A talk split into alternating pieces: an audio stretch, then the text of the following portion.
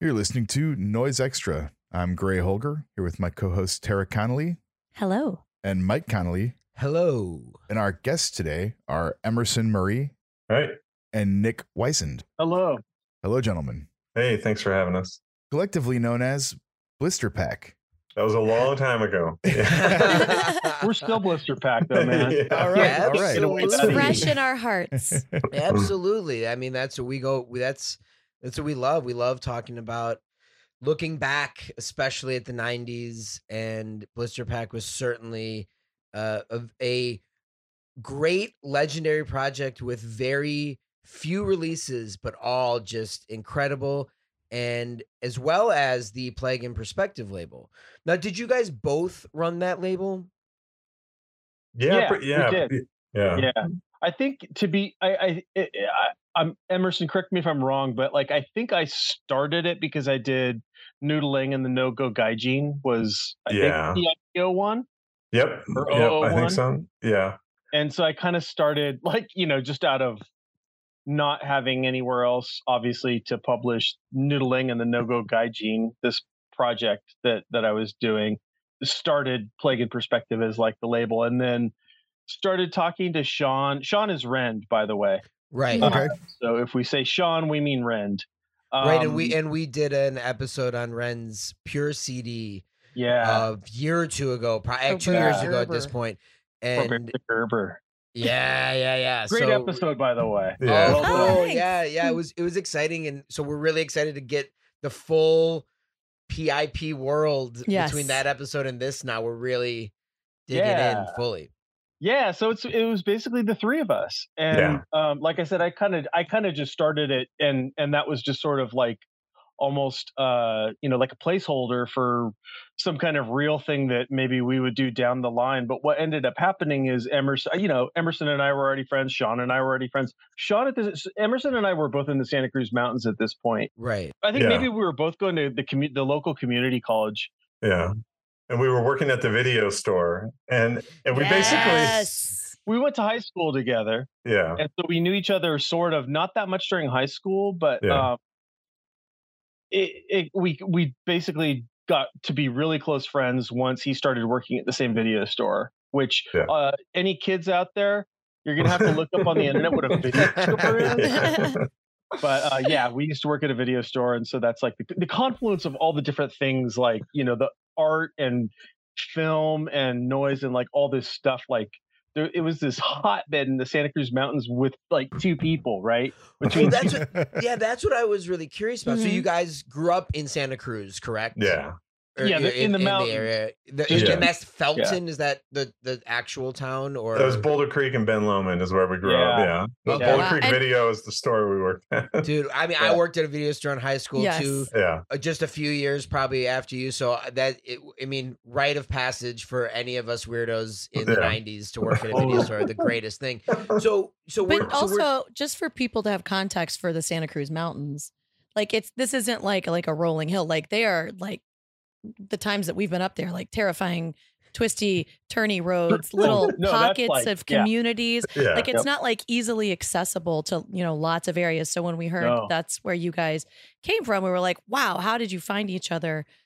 Uh, and so it just like to have a scene there is wild. yeah, it was the video store, and I think you know Emmer. I think he started out high school as like a football player, yeah. and then yeah, kind of like much. degraded over time. I, Nice. th- I remember one of the excellent. first times that I ended up remembering um, being conscious of Emerson as like a human being I might want to talk to is that he was standing outside of one of the classrooms and there was a dude like sticking a I, I can't remember who it was, Emmer, maybe you remember, sticking a safety pin through his ear and he was like screaming because it was they had just oh, like put the Nice. the lighter on it to purify it, so it was like burning through his right and it, the, Yeah. singeing his flesh or whatever. And I think, do, Emmer, don't you still have like a dead spot from where that? Shut up. Yeah, he teases me about that all the time. I have Oh a gray a gray mark because we Don't say we gray burned mark. it. That's, that's insulting to sorry. gray. Yeah, oh, sorry.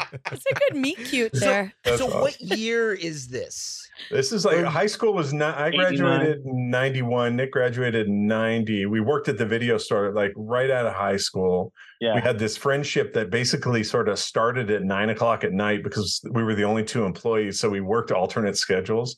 So nine o'clock, we'd run to Taco Bell in Scotts Valley, and then we'd go back and either make art or noise. We were doing all kinds of collages, uh, things like that. It was just like a fury. It was like we were going to die tomorrow or something. We were just uh, you you couldn't stop us, and um, yeah, the video store was pretty rural. It was one of those stores out in the woods where basically, if the power went out, which it did whenever the wind blew hard, we still had just as many customers because so many people were living off generators out in the forest. Wow. So, Right, right. Oh, yes. yeah, it was like the power goes out, and here's flashlights. We handed out, literally handed out flashlights for people to rent video. So yeah, it's just that kind of. Essential. and Yeah, it's it's still ba- happening. You, Yeah, it's it still is. like it's that. badass. Like, yeah, there's really, really bad storms right now, like over and over. That they've been pounded this winter, and it's Yeah. like, like you were saying, as far as the twisty roads and everything, it's like one tree falls across those twisty. Of course, everybody has a chainsaw, and everybody's like Mhm. ready to go, right? Like Yeah. you got a chainsaw in the back of your car, so if a tree falls in front of your car, you just jump out and cut it in half and keep going. somebody right? in line is gonna is gonna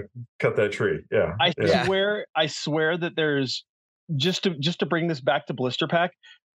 There's something incredibly blister packy about us growing up in the mountains and being that way and having that kind of DIY not as like a cool thing that you take on when you know you grew up in London and you're like I'm going to do it myself. It's DIY more like I don't have power and I need to watch a movie. So what am I going to do? Or I want to make a zine or collages or any of that kind of stuff. It was like almost out of not desperation. It was more just out of like the desire to do something. We were used to doing things ourselves and had some kind of level of skill and ingenuity on like trying to figure stuff out. And that's as soon as we were exposed to noise and started like thinking it was something cool, we're like, let's just do it, you know? And so, obviously, so we- what was the exposure to noise, and how did that come about? Nik was first. Nik, how did, were you exposed I, you know, I, I'm trying to remember exactly. Sean was in Eugene at this point. Um, he was trying to go to school, like at whatever the local community college is there. We just gotten back from Mi- Minneapolis.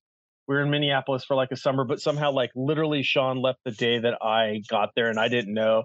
I was kind of going out there. He had moved out there with some of our mutual friends, and I went to go visit them all. And Sean had left the day before I got there we had gotten back from that. Sean ended up in landing in Eugene, and I think that like we started getting interested. And I don't remember exactly what the impetus was, but obviously someone he was talking to or someone that I was talking to started getting us exposed to like mail art and some of like situationism and like some of these like weird ideas that were floating around and stuff. And so we were like starting to get in that, and somehow through that, and also like between things that we were seeing at college too and different people that we were meeting at college like ethnomusicology people and stuff like that they would expose you to kind of like weird things that they had figured out and so like we started i think it probably ultimately the noise had some point there that we someone gave us a compilation or something emerson was saying life would begin at 9 p.m we closed the video store i remember closing the video store and driving from the santa cruz mountains to eugene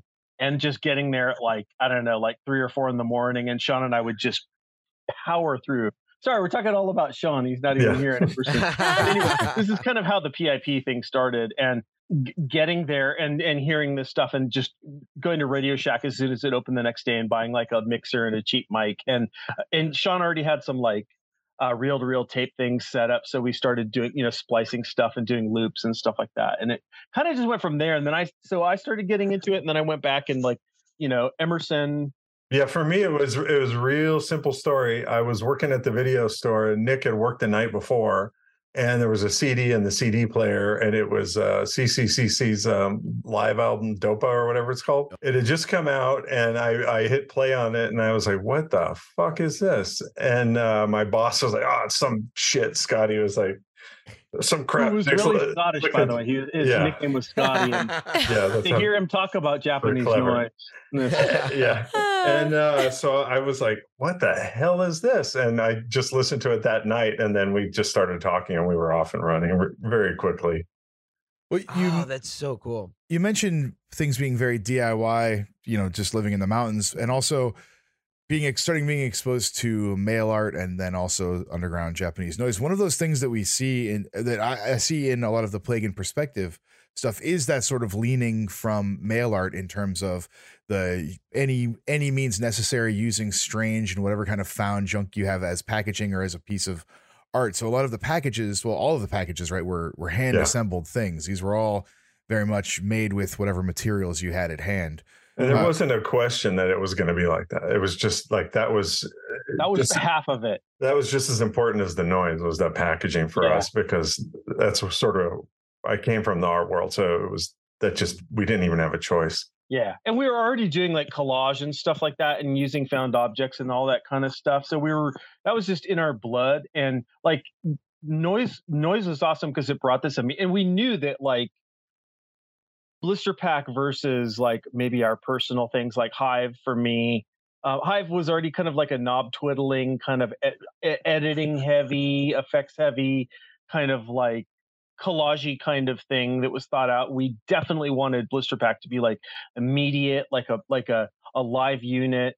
It, it was basically going to be one take and just like this is what we're going to do and we we would just set up everything um before we would record and just go for it and we we kind of knew like as soon as we had 60 minutes or 90 minutes or 30 minutes whatever we were aiming for of something we were relatively satisfied with and that was more like the feeling after we were done performing that was it you know like we didn't go back and do any post production anything um as far as tweaking stuff and doing edits and stuff like that like i said that was much more for me hive and for for emerson like boy was sick year and Yeah, other projects. Yeah, that was fun. It was funny because Mike, when you asked, you were like, "Hey, Emerson, you want to be interviewed for the show?" And I said, "Oh yeah, sure. That that sounds great. Okay, I'll do that." And you guys sent over the list of topics, and you said like, "What was the equipment that you were using?" Yeah, yeah. My Well, first thought was was like, it? "Uh, screams." And I said, "Oh Yeah. you're shit, the- I'm in so trouble." you're I got, I was gonna ask who So did you're the, the vocals. vocalist. Yeah. I gotta call. I gotta call Nik because Nik Yeah. is. I had no clue. I knew that there was a pedal called an attacker that I. I would Uh-huh, like Nik. yeah. I want to use the attacker, and then he would string it in, and um, we would both scream uh, in my bedroom, and it was just um, all done in the bedroom. And Nik would just chain together all these pedals um, all done in the bedroom into a four track. And I think most of the recordings were done twice, and we just layered them maybe, and um, that was Mm, it. But it was some- most, some- it was all scream. something maybe but i think i don't know I, I I don't get the sense of layering in much blister pack. To me, it all feels very. it's so Yeah, immediate. it Live. Yeah, yeah and, and it's really distinctive. Like if blister pack is on and I walk into a room, which has happened many times, I instantly know it's blister It's the pack. screaming though. It's It that, is. that's what it is. Yeah. It's it's that it's that screaming that immediately sends you into the blister pack Mhm. world. Now, did you That's guys do live shows? we did one live show. Nik did some for as Hive, but as Blister Pack, we only did one at a place called Seven Hertz in San Francisco. Oh, Oh, oh, you played fantastic. Fantastic. fantastic. Yeah, Yeah, we, we opened opened for for Killer Killer Bug. Bug. yeah, Ah, and, oh, um, of course. I, I- oh my god, I've seen. Of course, I know the flyer. I've uh, of, cour- of Yeah. course that that's right. we've talked That's about cool. that show. We've talked Yeah. about being like, We oh my wish we god, were there. Who do you remember? Who else was on the bill? Oh, shit, I forgot the guy's name. He was so nice. His name was Joe, I think. Uh, Oh, Crawl Unit. It was Crawl Unit. Yeah, Yeah, yeah, crawl unit. Yeah, Yeah, of oh course, god, he was Bug such a nice guy. Unit, yeah. he is very It's- nice. we were really it's- nervous, and he was just so freaking nice. It's on Oh, YouTube. he's you can find it on YouTube. And um, oh, awesome! We will certainly be finding that. But yes, I do. I can picture the flyer in my head right now. We we love Joe. I think we, We might even Killer have Bug. that flyer. We got a large We- package of ephemera from Seven Hertz from uh, from Scott Arford. Oh, yeah, he sent yeah. us a big pack of old flyers. we gotta look stuff. for it. Absolutely. No, and I, we've talked about that. Of course, now it's like all coming back. So, what was the? What did you guys do for the live set? Well, first, let me tell you how we got the show. I'm not exactly sure. Nik seemed to remember this one, but last night we were talking, and it was Mason Jones called me, I think, and said, Yeah. um, I don't know if it was him. I, I think, I guess it was him. And he said It something like, him. I don't know who you guys are. He was kind kind of rude or whatever. Like, Well, he wasn't rude. It was just more it- like I have no weird. idea why they're Yeah. asking. but Endo from Killer Bug wants you to open for them, and we don't know anything about your weird mountain screaming shit happening. But like he he likes you and he wants he asked for you to open. He's he's very into you guys. So So- that's how that happened. Yeah. And then we got up, met Scott Arford. We performed up on this like rickety kind of scaffolding thing, and everyone else performed on the floor. We thought that was where everyone else was going to perform. So that was sort of strange. And it was just uh, like we did live in the bedroom. It was uh, two microphones hooked through a bunch of pedals. And it was us sound just so screaming. romantic when you say that in the bedroom. Like I'm into it. I think I'm Yeah. really, really into Stay it. That's pretty screaming in the bedroom. So Yeah. what how would have Killer Bug heard you at this time? What was out for him to have heard you for this? that show? was 95 so i think that um you know i think a couple of releases would have been out the early ones were so limited but you know maybe he ordered them i didn't i didn't you know, know or who heard he us on a was compilation.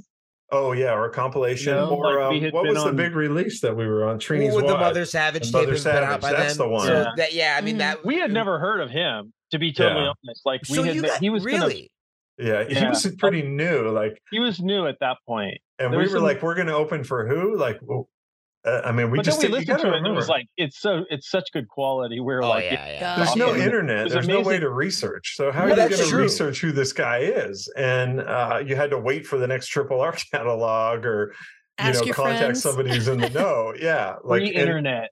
We didn't know anyone. That's the other thing. We're in the. uh, You'll notice I'm saying everyone's names wrong because Nik's the only person I talked to about noise. There was nobody around that to bounce ideas off of or to learn about new projects. We would have to just take these treks to Berkeley to go to Amoeba and see what was there. If something was there, it was there. If it wasn't, I think that was the, probably the case worldwide, and that's the really interesting thing about having this kind of like being part of this cultural thing that happened pre-internet is that basically there was probably like 20 people in Osaka that all knew each other and were doing stuff. There was like the Bay Right, Area right. scene that like we knew Mhm. each other and were talking. There was probably some in LA. There was, you know what I mean? And it was it there was something that was really awesome about it in that sense. Um, I mean, obviously now like you could do something and just get it out to thousands of people, millions of people um, instantaneously. But I think that almost like that weird, like I don't know, there was. I'm not going to say it's more legitimate or something, but having gone through that and and being like, we were we basically stopped right before it got really easy to distribute your stuff. So we were like Mm. cassettes and like now cassettes are like so cool. Everybody loves cassettes. Oh, this is so rad. You know, like um it, it's so neat to like you know we wanted vinyl we were like vinyl would be the ultimate thing for us to be able to to do and like it's relatively easy now just because everything's become so like refined and artisanal that you can put an order in on the internet and have your stuff cut not not you know but i don't know it's Here's how remote it was too. Is is we I learned years later, like in the 2000s, that Merzbow played in Santa Cruz in like 1990, and we didn't even know. It it was like 90 or What? 91. Oh yeah. my So- god! Well, so that that's what I wanted to ask you guys. Like, did were you guys seeing shows? Did you were you going to the Bay Area to see Yeah. shows? Were you tapped into what might be happening close? Obviously, like you said, Merzbow played and you didn't even realize it. Santa Cruz, was, yeah, we didn't even know till 20 years later, 10 was years later. there? we So, yeah. did you guys go to the Bay Area for shows? And if so, what was the first proper noise show that you can recall going to? proper? I don't know. We went and saw the Boredoms. I think uh, you know Mhm. that, and that, was definitely- because uh, we were writing letters. I was writing letters to Yoshimi back and forth, and so we that's how we heard about that show. yeah Merzbow, I don't remember how we heard about that show. That was in San Francisco. you went to that one. yeah. I Was don't that the even one remember with where it was. Was that the one with Masonna at the bottom of the hill, or was it uh, before that? i think it was uh, that one Wait, Masonna didn't play with Merzbow that we saw, Nik. Because remember Maybe we it was arrived to the and Merzbow show. Yeah, we saw oh, Masonna okay, and you saw the Soulmania. Masonna Soulmania. Soulmania tour. Okay, gotcha. Yeah, we saw that. Yeah, And then, and then I think we saw Mas- uh, Merzbow was at the bottom of the hill, but it might have just been it might have had some opener that we didn't care about. we got but we got there late, and so he was And it already was- playing. so loud I Yeah. know. pressure. Do you It know what made I my mean? chest like, I've hurt, seen the yeah. Melvins. I've seen every like legendary like, but the Mhm. amount of pressure from and Yeah. That's I just the saw Sun, like- and they had it was like Merzbow still. It just hurt your guts. Yeah, was when you get the like wind We- I knocked mean, out of saw you from the sound. We saw him a few years ago, a couple times, and it was just as you know loud and amazing as Mhm. as the stories Yeah. we've heard from those Yeah. early '90s shows and the mid '90s shows. yeah. Oh, that's so cool! So you did, so you you did go some to there and saw some some killer stuff. We saw We Violent saw- on we saw and Violent uh, on Nimrod Sangeisha. On um, Carolina, Street. like pretty Oh, often. Caroliner. I don't know if you guys Taylor. know Caroliner. Oh yeah. yeah, oh yeah. We've Yeah, and then we knew that we were talking about this last night too. But we we both knew. I don't know if you know Dame Darcy, who's Yeah. Yep. she, so she was in Caroliner, and she's also like a comic artist for Fantagraphics and everything else. And like we knew her, um, just from because she's like she was around Santa Cruz. I think she did. She go to UCSC for I don't remember. no, she just I I, only think met she her at just a went to party. college Yeah. in San Francisco. Um, but like w- one of our friends dated her and stuff like that. So like we knew her and we had seen Caroliner like multiple times, but we did not know she was in Caroliner somehow. Yeah, yeah. And That's so, um, who else? Emma? The runes, I mean, Yeah, I runes came to Santa cakes. Cruz. The, yeah, I don't know if it's called the runes or runes, but they came Right. to Santa Cruz. Right, right. Oh, they did. So what? So were there many shows in Santa Cruz, or once in a while you'd get something and it was like, oh my god. Every it was always basically yeah. yeah. it was basically you were going to either San Jose or San Francisco. Usually San Francisco, and that was that was really due to like Mason, um, kind of you know like obviously his efforts and and his whole crew or whatever, but mostly Mason I think was a lot of the reason why we got a lot of that and. That was awesome. He really did a huge service to a lot of people, and I, I hope that uh, he knows that is pretty pretty amazing like what he bringing all these people from japan and like so, basically uh taking a risk for something that he believed in and bringing it to people It really you know i think it changed a lot of people's lives so Oh, Big ups no to him. question. I mean, he Yeah. curated the Japanese American Noise Treaty, which is one of the Right. Yeah. most important documents. You, you know, we had him on earlier this year talking about that, and and we were telling him that basically, like, you are a huge part of why this stuff got out there so much. And Mhm. you know, like you guys said, you were in the mount strange mountain towns. Tara and I were in Kentucky.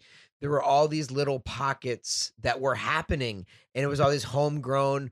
W- One of us would discover, you know, discover this CD, and you start playing it for your friends, and and and then it just starts building from and there. it's amazing how like the most obscure thing can become like a hit among your friends, you know? Yeah, yeah, Like- yeah. yeah Well, as we're Little- talking Yeah. to you guys, you're both in your studios, right? So I, I, well, I see artwork behind you, Emerson and Nik. We see a lot of uh, the tools of your trade behind you.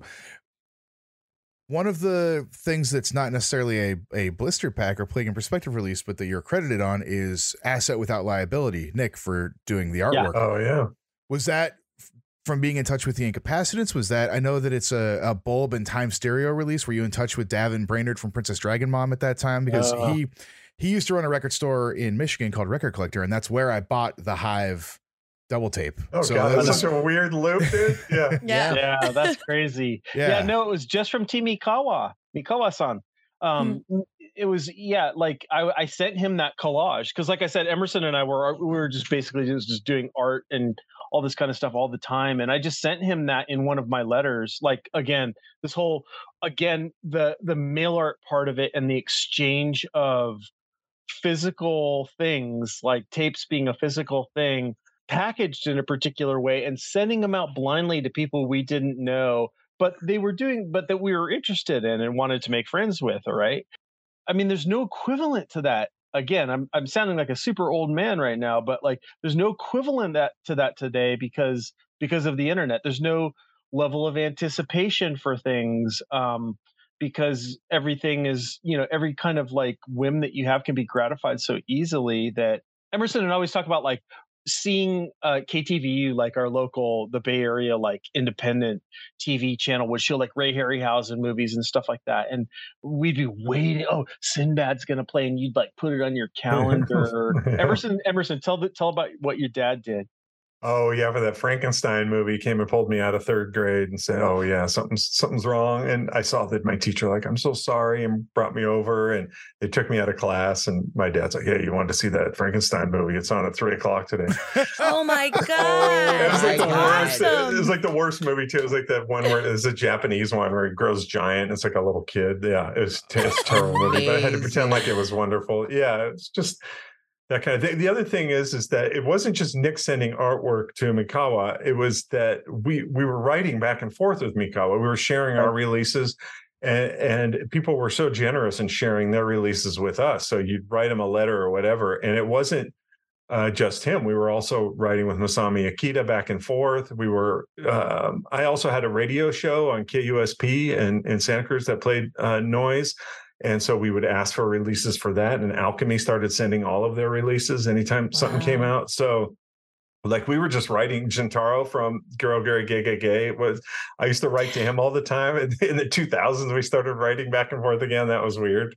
Oh wow, crazy. Wow, that's what do you mean by that was weird, Emmer? because uh, we were started writing emails back and forth. He had disappeared for a time, Yes. Mhm. and then he reappeared, and I was like, "Are you okay? Is everything cool?" And uh, he just started writing. We were writing like every other day, back and forth, and uh, uh, he seemed to be fine. But um, yeah, it's just crazy. Uh, at that time, we were writing with all sorts of different people all over the world. Uh, The other thing that I that we I forgot to mention when we were talking about the whole like Bay Area noise thing is that we had um Anis and Fujui from the noise label, the Taiwanese noise Taiwan. label.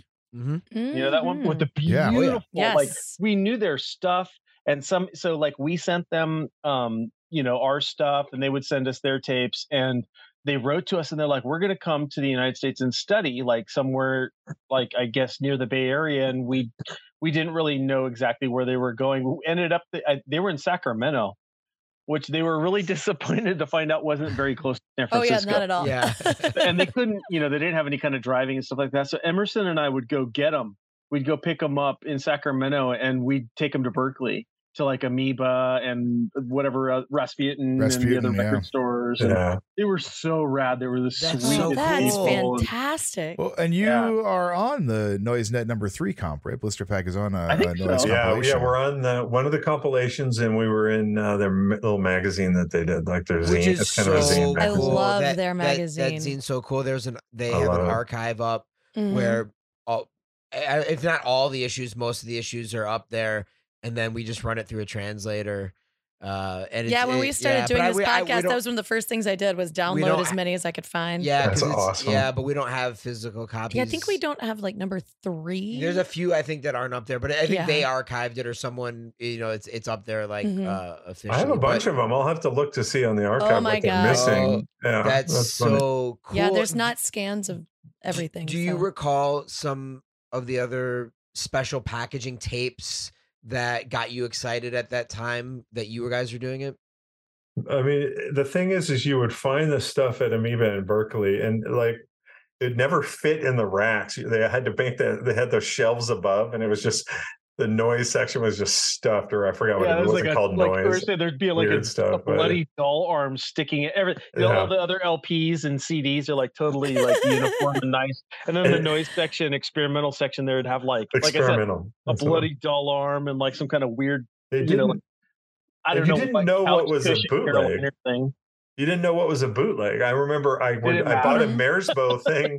It was like this plastic tray that was like kind of pressed out, and then it just had a big vagina on the cover Yeah, of it's- the it's- tape. That that's the Smell and Quim uh, Merzbow seven inch. Well, so- no, the this is a cassette. Yeah, this is a cassette. or- and so is I wrote to is it- him, and I was like, "Is this real, or is this Oh, is this a bootleg?" And he said, "No, it's an official release, hundred copies." And I'm like, "Oh, okay, Wow. okay, I it guess yeah, that's an official release." So that that might have been it might have been Metal Madman because because Yeah, the, yeah, the yeah, vacuum Metal packs, Madman, Metal it. Madman because it was Stinky Horse Called it. Fuck because because Walklet had access to a vacuum seal uh, you know so the Smell and Quim Christmas tape has the Smell and Quim Mhm. logo out then the Merzbow Smell and Quim seven inch has that in the Metal Madman so he he had access to a, a va- vacuum form that's Yeah. what I'm looking that's for what the word. and, yeah, and yeah. he and he was able to do that. So a bunch of the stinky horse fuck stuff has that. But yeah, th- that's one of the great special packaging labels. I'm literally looking right now at Cosmic Bondage with the Barbie. awesome. Yeah, with the doll. I can just Uh, imagine yeah. it sticking out of the stacks. Yeah, yeah. So no, it's just that that to me is still so exciting looking at special packaging and especially back then the the work that went into it and just the excitement and just the thing that noise can do that other things can't. You can do these great packages, edition of 50, edition of 20, edition of 10, who cares? Yeah. But part of it, it, it all is part of the atmosphere of the tape. Well, Yeah. and Yeah. speaking of additions, you know, if you look at the Plague in Perspective Discogs, there's a couple things missing. There's Plague in Perspective 2 and 4, which are Yeah, some of them not we know- listed. One was Sean So- was going to do something and it didn't happen. And then the other one we just don't talk about. There's a, there's an edi- Amazing. there is an edition of one that Sean has, right? Like, and this was I think something it might Yeah. it might be PIP two was the It is. edition of one that I it's a Hive release, and um I think Sean has it. I'll have to ask him. He just got back from Japan, um so he's like super jet lagged and weirded out. But I'll ask it. We both live in Seattle, Sean and I, and then Oh, Emma lives down there still, down in the in the mountains. Well, not quite the mountains, The but Valley. Yeah. the civilized mountains. There you go. Um, yeah, that and I what what's the four Emmer? You, you're- it's the one we don't talk about, the split that you and I did. oh, Yeah. because it's controversial. The Yeah, the name of the band. Oh, well, we, you know Oh. what? We'll just Let's leave, leave it, it into the We won't mi- even we'll leave it about into the mysterious air. Yeah. No yeah. one will Can I ask Emerson? know. Like, did we release that? Yeah, we did, and Donna Klemm ordered a ton of them. Yeah, she like ordered pretty much the whole the whole run. The first one was done. Remember, it was like that cement stuff with broken mirrors on the cover. Yeah. An edition of ten, and then we did an edition of fifty in a paper sleeve. Oh Christ! So I know a label that you guys were in contact with at the time is Artware. Do you remember how you guys got in touch with Artware and tell us about that? I think Nik wrote to Donna Klemm after a couple. We found a couple of the releases, and we were like, we're kind of like minded. She's got a lot of uh, Japanese stuff on this label. There's a lot of other stuff. Pretty a very international label, a lot, and a lot of different the types of the of stuff. European stuff. like the new new blockaders and things like that, that we were kind of feeling were. So Nik like, wrote to her, and and she and, incre- I swear, Yeah. I still have the letters I, um, that that she wrote to me. The nicest, most supportive, like human being. There was a lot of these contacts were just sort of like, oh, awesome noise. You know, you guys are awesome. You know, but like somehow I had like a correspondence going with her that like I felt, and I rem- I remember. This is kind of weird, and I don't know if it's just because I I found out yesterday that she died recently after like us kind of having not stop stop talking to her um but like the, i remember her kind of maybe sharing something about how things aren't going i don't know what happened or whatever like what the context was of her of her passing but um yeah that is just very interesting um we had such a, a nice exchange and such an i have such pleasant memories of her letters and how supportive she was of what we were doing she was supportive of the radio show. She used to send me packages just with everything that they were releasing, even older stuff, all the time. I mean, just so nice. So we always had that. And it was such a. It was so opposite from a lot of. um labels and noise artists that were you know really twisting towards the dark i remember you know the, some of the letters from joe from mother savage were like hey here's how you um you make it so nobody can identify a corpse and here and here's a list of instructions and we're like cool thanks joe that we'll we'll save that you know we Yeah. are in the serial capital uh, serial killer capital of the world but yeah the Mm. that's good information to have my friend so Sounds about right. Well, you Yeah. know, you, you did bring them up, and obviously one of the classic blister pack tapes is the Mother Savage tape. How did you end up getting in touch with Joe? Did you write him first? Did he write you? What was that? What was that like? Nik and him corresponded a lot he used to write Nik these long long letters Yeah, yeah, and cut, I talked to him on the phone quite a bit too, and it was kind of like Emerson said, it was a, a maybe at times a little bit overwhelming. His kind of take on the take on the world, and like the the reason he was interested in it. There's I think there's a lot of people that are interested in um, noise. Obviously, everybody's interested in noise for a different reason, right? There's some people who are coming it to coming to it from like grindcore's not hard enough. Like it's just it's just too Mhm. musical and too melodic, or like no matter how crazy grindcore or you know death metal black metal any of that kind of stuff it's just not hard enough like let's take out everything and reduce it down to this point. Then there's people i think who come to it kind of a little bit more from the artistic perspective of it being like super diy maybe more of like the what's called metal machine music kind of like the lou reed like artsy kind of like reduction of music like from an artsy kind of thing and i think we kind of came to it more from the sort of artsy uh, punk rock kind of like angle rather than the really like dark although uh, you know like obviously you can see from the books that like my partner here has written that he he also we you know there's that sensibility in there too of this like um things that we're interested in but blister pack in particular i think was m- really about like punk rock without even the three chords and like that was kind of the idea is just like we wanted to be able to just get up there immediately and perform and that that we thought because we saw Masonna and we were like Yeah. that's amazing like the dude has a has like a you know like a secrets not secrets what it was it called Altoids. Yeah, yeah, the Altoids Altoids Yeah. thing, yeah. like an Altoids box with a contact mic on it and some quarters in it or some yen and like is shaking it and just doing like the Yeah. most amazing phys- the physicality of it and all that kind of stuff versus like again maybe sort of the uh intellectual kind of r- more reserved um Well, I gotta say, presentation of yeah, like Masami Akita, yeah.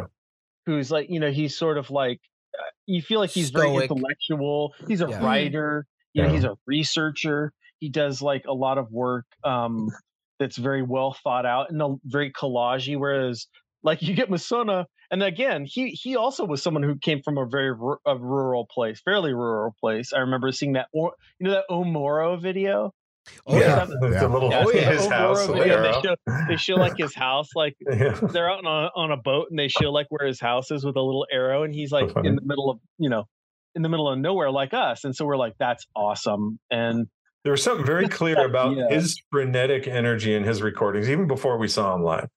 That Yeah. we said we want that wild, frenetic energy, but we want it fuller. So, I mean, it, it sounds like saying, "Oh, my favorite artist is Picasso." You know, it sounds a little clumsy or whatever, but really, it, it was Merzbow and uh, Masonna mixing the two of this frenetic energy, but at the same time, I just, you know, Nik was doing Hive where he's standing at the table twisting the pedals, and I was like, I just can't see myself doing that.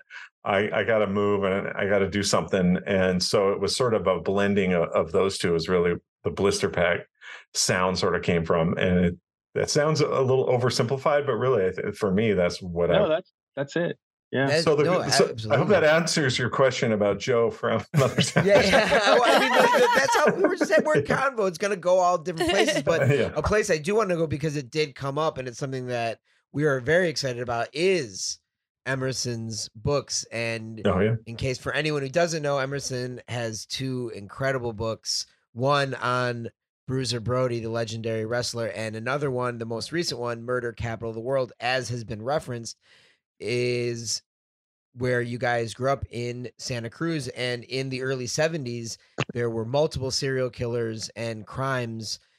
And it's what led to it being dubbed Murder Capital of the World. And then famously, in the movie Lost Boys, right? That's on the the Yeah, it's on the the mark- fake yeah. the fake town, but it is Santa Cruz, right? The that Yeah. it was filmed in, Hmm. but whatever it's called in Lost Boys, They call it Santa Carla or Santa Carlo or something. Right. Yeah, yeah, yeah. So so I definitely want to get into your interest and collecting of the material for this book because this is a thick, thick book that covers so much ground and so many different citations, quotes, uh, artifacts, documents, so much stuff compiled in here. Something you said that you've been working on and collecting for 30 some years, basically. Oh right? yeah, pretty much my whole life. I can remember. So yeah, Santa Cruz had a, a mass murder. John Linley Frazier, sort of a famous big mass murder, occur here in 1970, and then very quickly followed. We had two active serial killers in this small little little town, and so that's what the book book is about, and how we got dubbed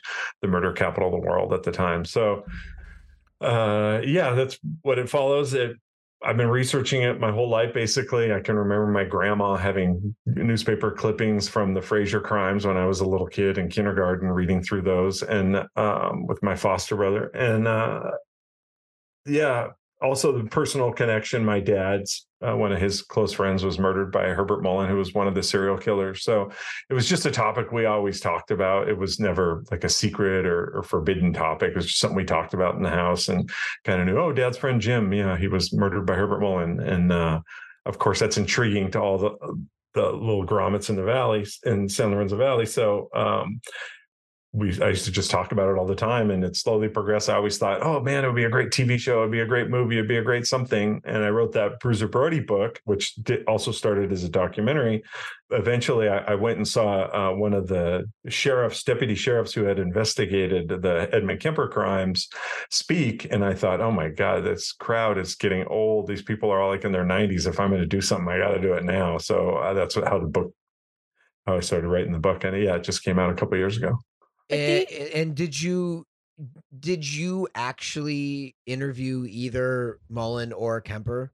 I didn't interview Kemper. He never responded to my Okay. letters, and which is fine because there's so many interviews with him. But uh, yeah, yeah, yeah. He he had no problem talking in we talked for exactly. yeah. hours. Of course, we've mentioned and anyone who's interested in anything on Ed Kemper, there is plenty of Oh interviews. god, you Yes. just go to YouTube. Yeah.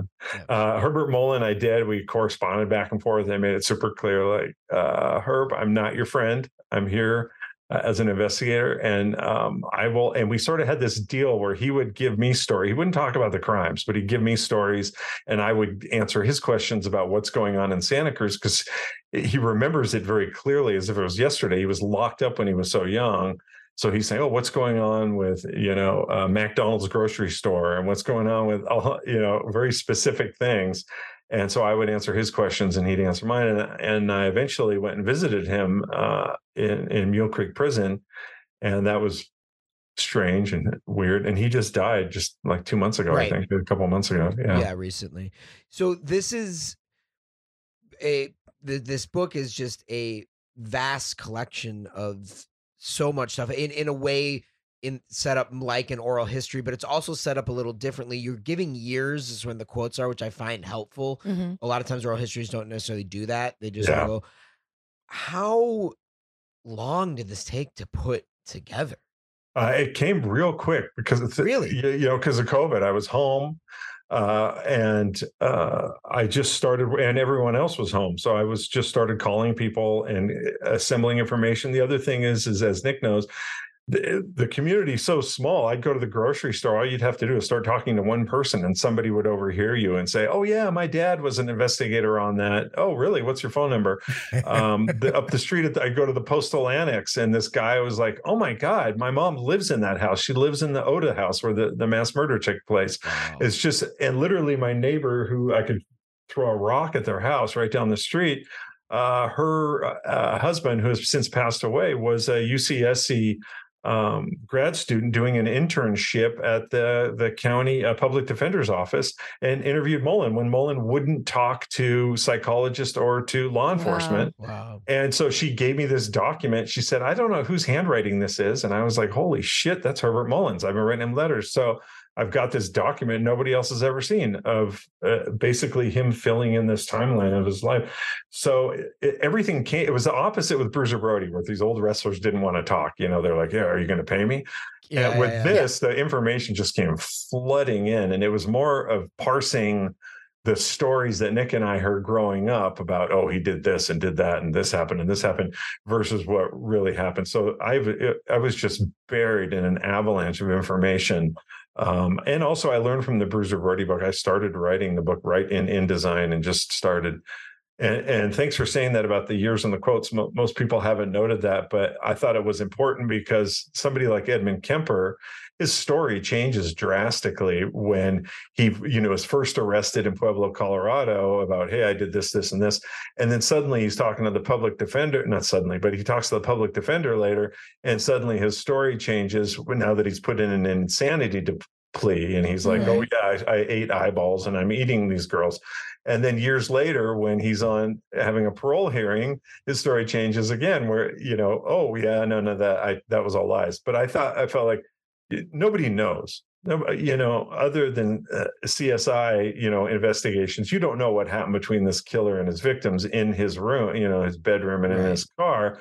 Mhm. All we have is his testimony. But if the story changes, it there's value in putting all three versions and sort of you parse through, you know, understanding the circumstances of where his life is at and the external forces on on why he would change his story. So uh, I Yeah, just felt and- like you get a well-rounded story, right? And, and Mullin obviously changes a lot. Uh, so Yeah. tell me about the process about actually going to see Mullin in prison. So yeah, you just got to get a letter. You got to get the, all these forms filled out. It's sort of interesting because you have to decide between like business, or it it was something like you're a lawyer, you're this, you're this, or you're a friend. So you have to put friend. And I was like, damn it, I have to put friend. So it's sort of like Facebook, you know, defining what friends are. But so the California Department of Corrections, you know, defines me and Mullin as friends. So I had to put friend down, which was weird. And um, you just fill out the application.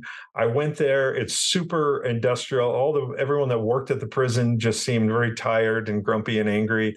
But all of like the prison girlfriends and moms were so sweet and they helped me out and like, oh, figure this out and go get these chits. You know, you got to put a, Oh. get this to get the food and and everyone. I was just this you know bumbling idiot and and they all helped me out and. Uh, the paperwork is fine. You go in, into the institution, and and then you go into what looks like sort of a kindergarten playroom because um, the tables they're normal sized chairs, and then all the tables are super low.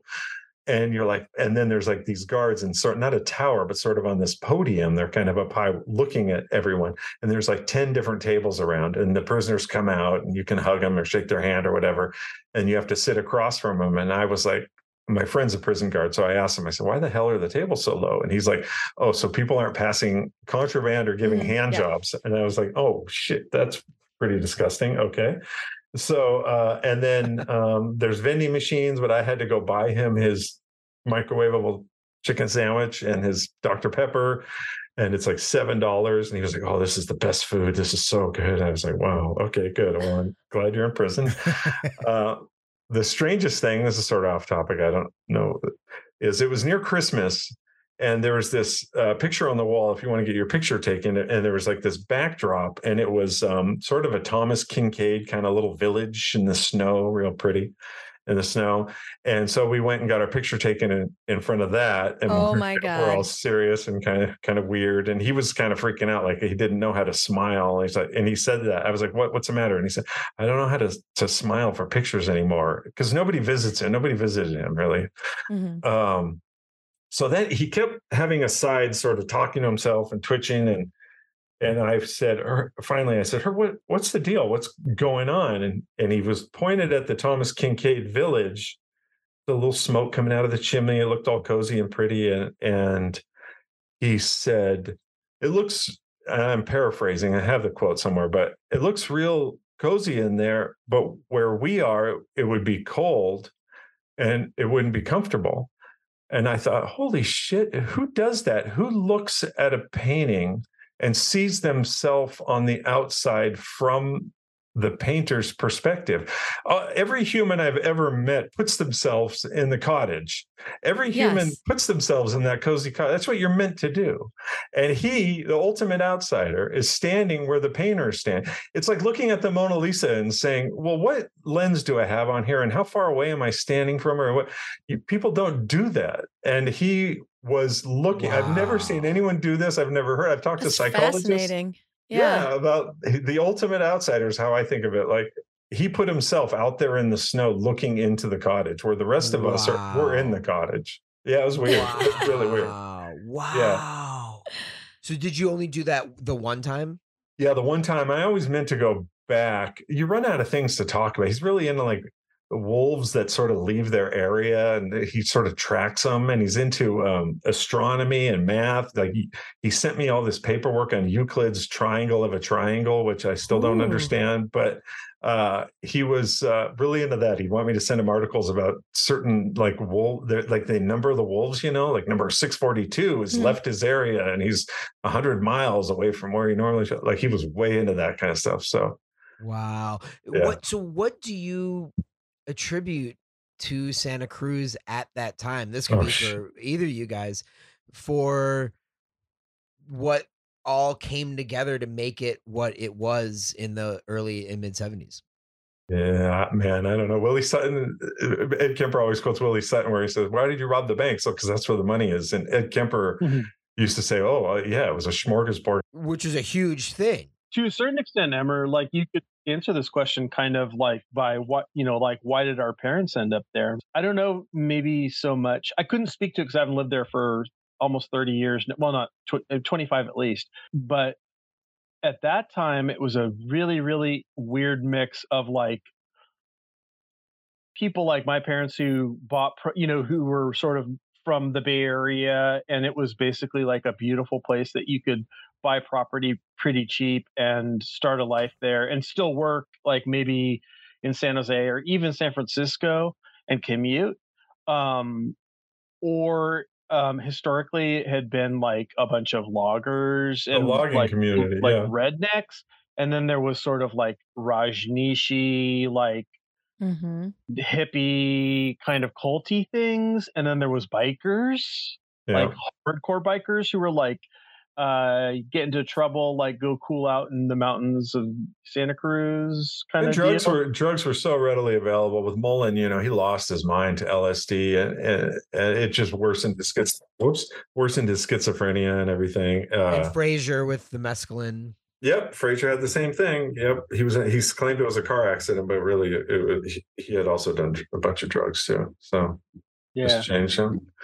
It, it's just a weird area. Peter Chang, who was the district attorney at the time, said, "How many areas are there where you can be in the middle of a bustling city and five minutes later be in the forest where nobody can hear you or see you or find you?" Mm-hmm.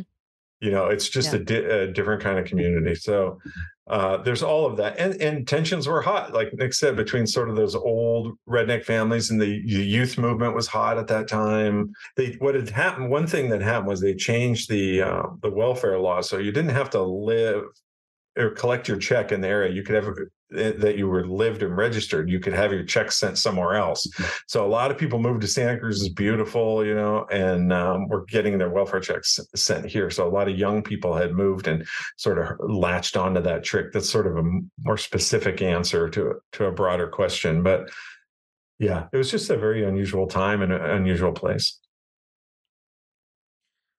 So fascinating. And yeah, this this Murder Capital of the World book is just it's incredibly thick, incredibly detailed, and you know, tons of tons of pictures, tons of info, and highly recommended. Of course, have to shout out to Pat O'Neill is the person who had told me about the book. You guys are both visual artists as well as we've mm-hmm. referenced. Emerson, you're a predominantly a painter, and Yeah. Nik, you're predominantly a sculptor. Is that accurate? Do do you guys eat, both dabble in the other thing, or is it pretty compartmentalized? You do sculpture, Nik, and Emerson, you do painting.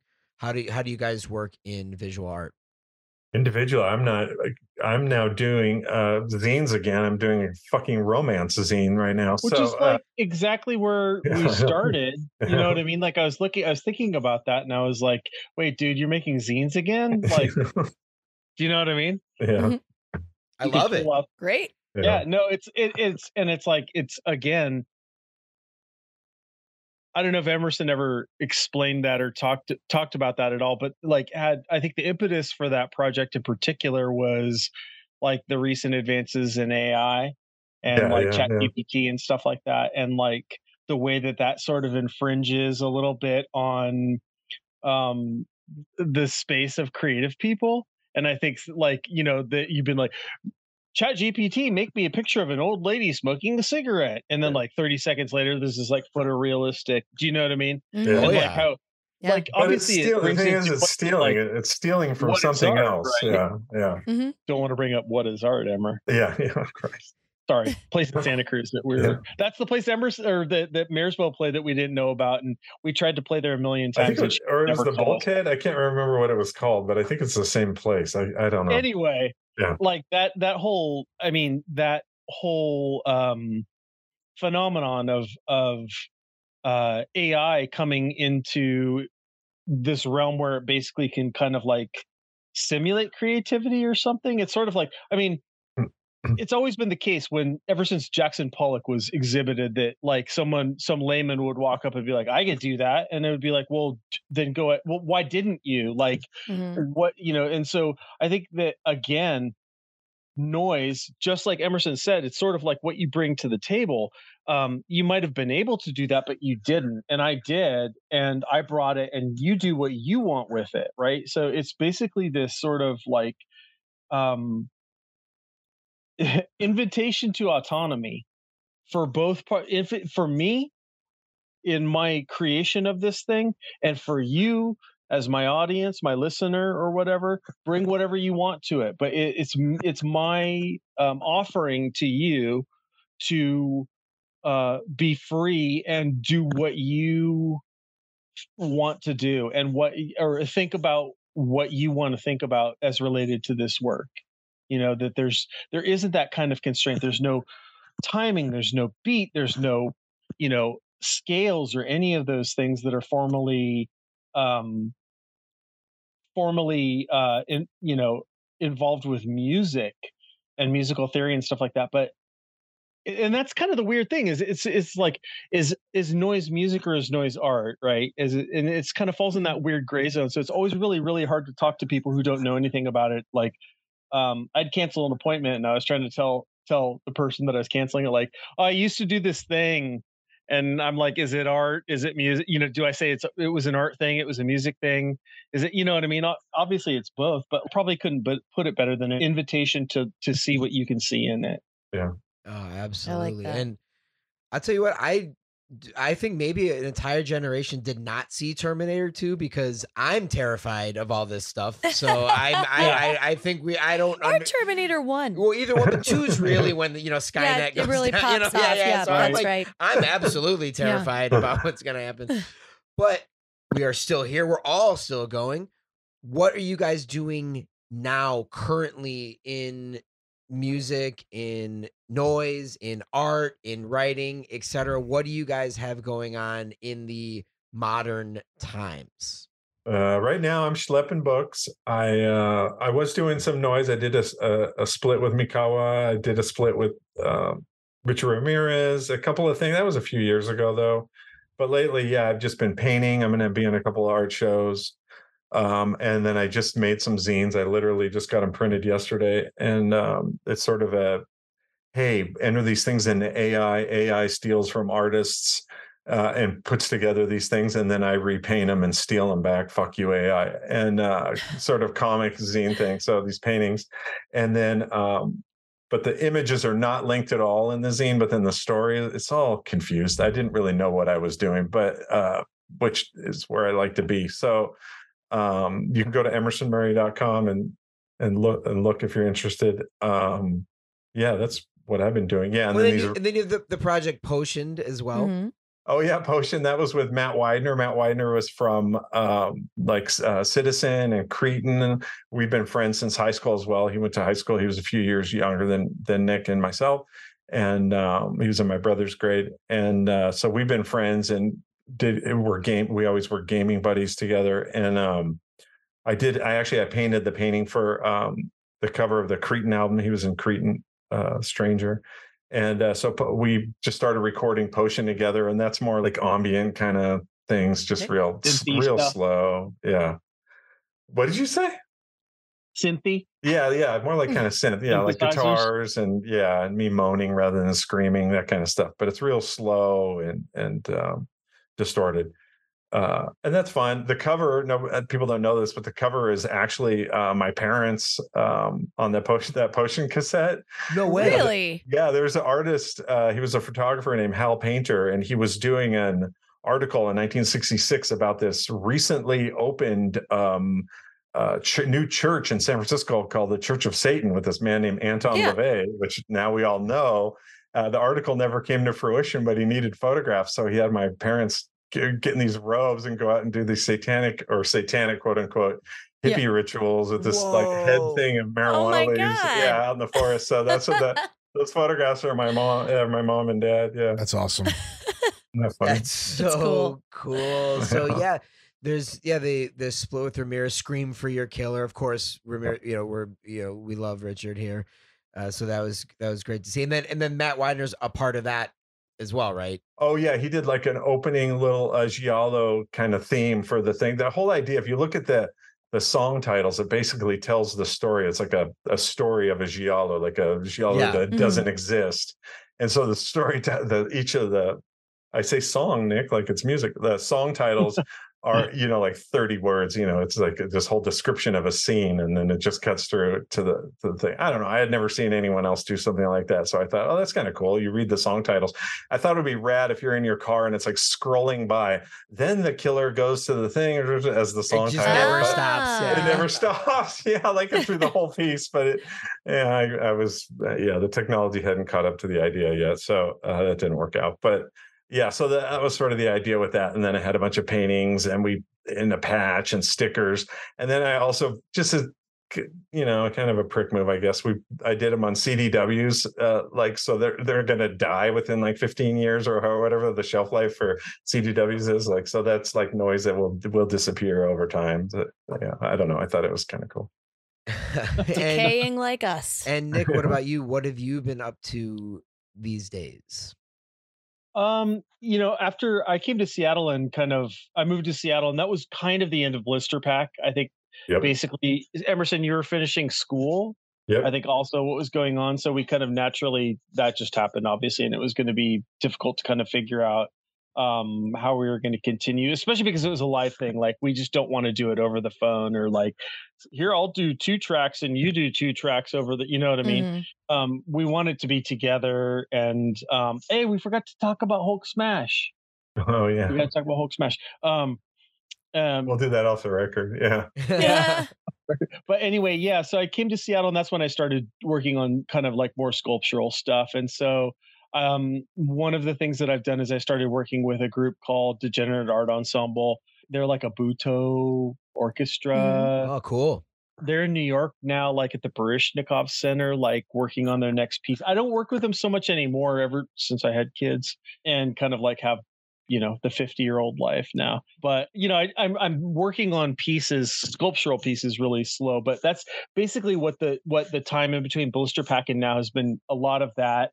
Um, we t- I toured Europe with them and uh, San Francisco and other places and built a lot of like really large scale set pieces for theater. Oh, sick. Um, yeah, and um, did like an installation at the Frye Art Museum. At which Emer- wait, no, Emerson, you didn't take those pictures. Someone else took those pictures. yeah somebody else took them yeah yeah, I that's a- a- awesome i have them on my a big installation at the Frye Art Museum as part of part of their retrospective here in Seattle. Yeah, just doing little by little, you know, printmaking and sculpting and stuff like that. And Emerson and I have some kind of collaboration that we're supposed to be doing, but I'm slacking because, yeah, life. But um, yeah, Yeah, that's absolutely. basically it. And then, uh, of course, Gray mentioned the Hive double cassette, and we've referenced Hive being a, your great solo project, which fortunately ha- did get a reissue a few years ago. So it is a little more available to pick up. Either way, if you can get an original, obviously that's the the goal. But Yeah. if in the meantime there is a reissue, and it's a pretty much an exact repro, No, Yeah, right? no, no, no, no. really Hold on. Luke- No, no, it's not. Wait, yeah. So Luke wait, from wait. Skeleton Dust Skeleton Dust. found us, and Love he, you, Luke. yeah, he was awesome, and he wanted to release it because it was r- really rare. And he said, "Do Yeah, you have a master cassette?" And I said. I don't have like the master masters. Uh, Nik would have those and he doesn't have 'em anymore, but I have mine, which is virtually unplayed, you know, pristine packaging and everything. And I've already digitized it. So do you want that? And he said, Yeah, sure. Because it's a C90 and a C30 or something. And I said, uh, Actually, my version is two C90s. Even Nik didn't remember this. And Luke said, What? And I don't know why you did one short and one long. You must maybe those are the tapes you had. But so the new re-release is actually uh, much more material than the original release. So you're a That's right. collector, Now that you original- remember that now, that's right. yeah, if you're a collector, the original is the way to go. But if you really want to listen to the work, um, the the re-release has much more material, and it's. I would even I forgot the word Luke used. It was a beautiful word. It was like this is a critical release or something like that. Like, Mm. Yeah, this is a essential. I think is what he said, an essential release, and he he has been aw- awesome. He's just the neatest guy. Yeah, he's great. Gotta admit, I've, I've got both here, so I've got my bases covered. Awesome. Yeah, that's awesome. Yeah, I think he sold out of his too. Awesome. The re-release. So that's Mm. Good. Uh, you know, an important question that you know we talked about uh, Emerson the Giallo reference with your release with Richard Ramirez, which of course makes a lot Mhm. of sense. Certainly knowing him, and also Yeah. hearing that you and Nik worked together in a video store way back when. Mhm. Uh, favorites from your video store days, guys? Mm. Uh, favorites from my video store days. Oh god, yeah. See, that's a very limiting because the video store that we worked at was in the woods, so it was, you know, like the foreign film section Mm. had maybe three titles, and the action film section had maybe six hundred, and the you know the X-rated thing behind the counter. ha- was behind the say, Even was there better. a It porn was like a thousand. Oh yeah, Yeah, it was yeah, like- nice. there was, No, and then that we was, had uh, boxes in the back to sell to the creepy guys that would come in and be like, "Hey, can I go through the back? Yeah, I can go look in the boxes my in the back. Yeah, brown paper bag it. Um, yeah. So the video store, man, I don't. I Dude, don't know, but what about okay? So, like, I think that's one of our initial huge oh, points of man. bonding was on film, and we used to watch a Yeah. lot of underground stuff. Um, and the whole film threat. I don't know if Oh yeah, Yeah. Oh, yeah. yeah. You guys know Film Threat?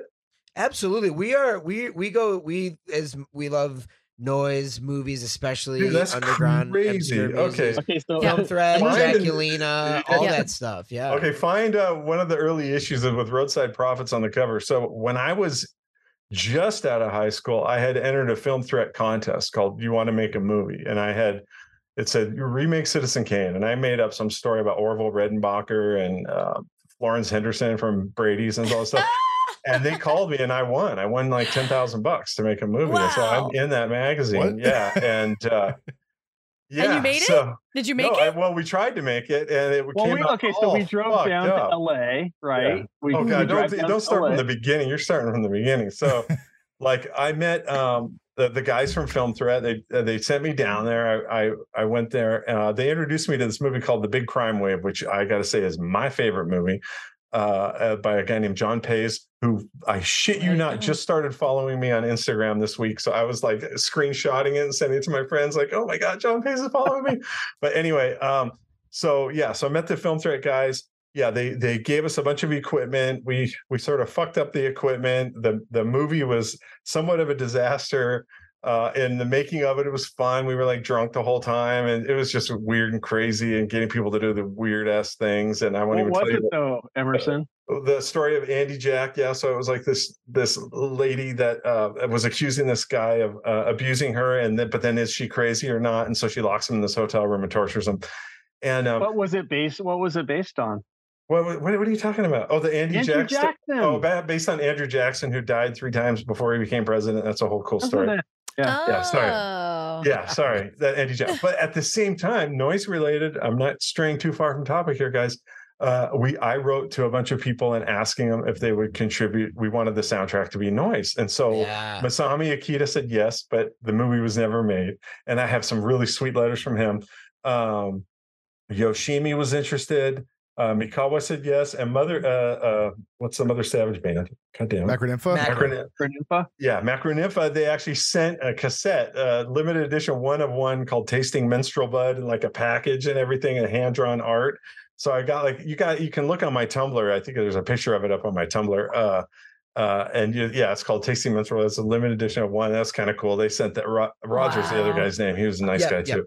And Joe uh, sent that for the the thing, but the movie never happened. Um, uh, but yeah. Anyway, that's- Production. production So- issues. That's what we'll call it. Yeah. Uh, it, it, like, was stuff filmed though, and it just Oh, never. Yeah. And Yeah, do you have is- it I think that's what we, we ended up burning through all the film like really quick because film goes really fast through the camera. It's not like video, yeah. right? And this Yeah. was 16 millimeter It was eight millimeter. Yeah. millimeter, but we just burned up all our film really fast. Yeah. They gave us exactly 100 minutes of film. And we were thinking we are going to do a feature length movie. So uh, I, we didn't know, you know, like, oh, really? Yeah. There's take one and take two. Like, no, we're just filming people torturing. And then the actress quit. And then, so we got a bunch of other chicks in there, like he's going crazy. And then it just got fucking wild and weird. And it was all, much of it was out of focus. And it was just a freaking mess. It would probably, all the footage edited together would, if you you could cut it down to like a pretty killer like five minute kind of fucked up music video or something like but like as a movie there's no way in god's name it, Yeah. it just wouldn't work I want to see that five minute movie with the Macronympha Yep. soundtrack. to yeah with the macronym. turned into Wow, a that's so macronym cool. thing yeah Uh, Nik, what about you? Favorites from the video store days, or just favorite favorite movies as ex video Yeah, just, store just Yeah. yeah, Oh, yeah. employees? What uh so uh, there's some there's a lot of stuff like from the video store. This doesn't have to do with films at all, but um like like 2629. Don't we have a oh track yeah, called yeah, yeah. We have a track called 216. That one I don't like, think has the- ever been released. Um, It might be on the on the uh on my Did- uh, 2629 did not get released. no. That was just one between you and me, dude. It might be on the band. Are you kidding? No. Okay. Ultra rare. You know, we watched a lot of like what at that point like what Italian horror. Yep. So I'm looking on my Bandcamp. Yeah, it was Protocol. That was the that was the one where Nik is screaming I2M C3PO. Um, that is the the one that I released What on does there. that Nik. mean? I don't know. Fuck it, whatever. We were just screaming shit. Yes. And then um, I forgot I did a mix with GX Jupitter-Larsen. Uh, Oh yeah. because he was like way into to wrestling, and I was like, yes. Yes. so oh that was kind of fun. And then Swing Brothers Swing, that was our big release that we did on Do you Playground guys- Perspective. That one so had like a Trini's hundred Wad, copies. right? Like you Yeah, guys that's know the- Trini's what? that's Do you the guys Mother know what that Savage tape. means? Do you know what the what the origin No, of that please, title please is? do tell. no, I don't. So, so Mighty Morphin Power Rangers, there was a character named Trini who in the American version was an Asian woman, but in the Japanese version that they dubbed it from was a dude. So the action sequences would have the dude because the act, you know, the actresses that would the actors and actresses that would speak on Mighty Morphin Power Rangers weren't the ones that were that, that was the Japanese cast, right? Mhm. there was this character Trini on Mighty Morphin Power Rangers, but when she'd fight, she'd have a big wad because she was in Between legs. When she'd be doing hiking and stuff, there would be this big like. she was the yellow. like, was she crotch. yellow? Yeah, she was the Yellow Ranger, I of course. was the Yellow Yeah. Very much remember Come that. on, you're gonna yes. make the Asian person the Yellow Yeah. Ranger. That's Yeah. cool. Aw. And then Nik told that to Joe, and Joe was like, "I don't do funny stuff. I'll I'll do Yeah, I'll find had something to- that's so he funny." put like a a, a, a nun raping Yeah. another nun or It's like a something. Yeah. naked nun, and that to him which that was funny. we were funny. kind of like appalled by because like Yeah. we were i mean we're all about comic books you know what i mean like i said there was this sort of lighter tone to despite the fact that we also were like actually you know we actually probably would watch a movie about a nun raping another nun like if it was italian and you know what i mean like we had those interests too but for some reason for blister pack we wanted it to be like really really like Just the opposite of what everyone else was doing. and Yeah. like you know like Yeah. marvel comics and stuff like that marvel comics at that point was not cool it was not like now it's like obviously the coolest like intellectual property on the face of the earth but at that time it was not going to get you a chick to to be like i'm i'm so into Cool. uh early daredevil like Yeah. when he had the costume is the best Arguably cool. oh wow, Uh.